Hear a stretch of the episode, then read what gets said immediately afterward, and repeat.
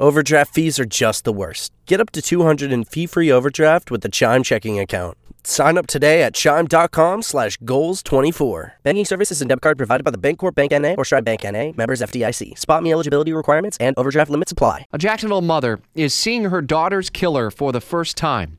CBS 47 and Fox 30 Action News Jax reporter and anchor Lorena Inclán is here with the latest episode of Project Cold Case. This has been a spotlight on local cases, uh, homicide uh, specifically, as they've gone cold in the investigative process. And Lorena joins me live this morning. And uh, this had to have been something that uh, is years in the making for this mother.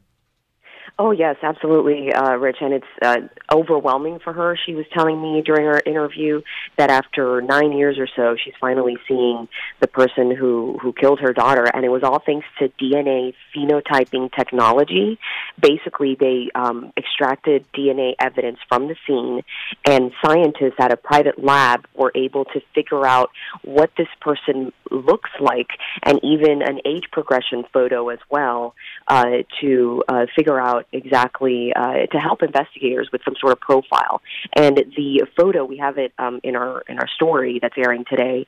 It's unbelievable the features and they really believe that they have uh, a, a good idea of who this person is the only problem is they don't know this person's name or even the age of this person they just know uh, their their racial makeup uh, what they what their features are because of the DNA they found at the scene. Having that visual is such a critical tool. In fact, it ties into a story of the day, which is the search by JSO for a sexual assault suspect, and they put out a really good graphic image of the guy. And typically, you see quick work where some tipster out there calls in. Is there a lot of hope both for this mother, but also for investigators that getting this image out there may ultimately bring a swift arrest?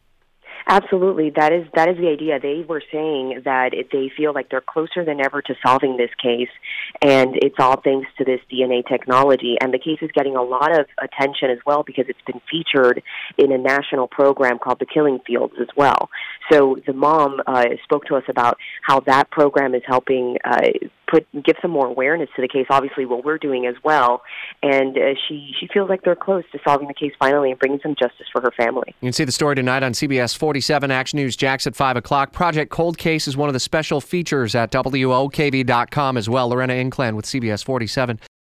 For the ones who work hard to ensure their crew can always go the extra mile, and the ones who get in early so everyone can go home on time, there's Grainger, offering professional grade supplies backed by product experts so you can quickly and easily find what you need.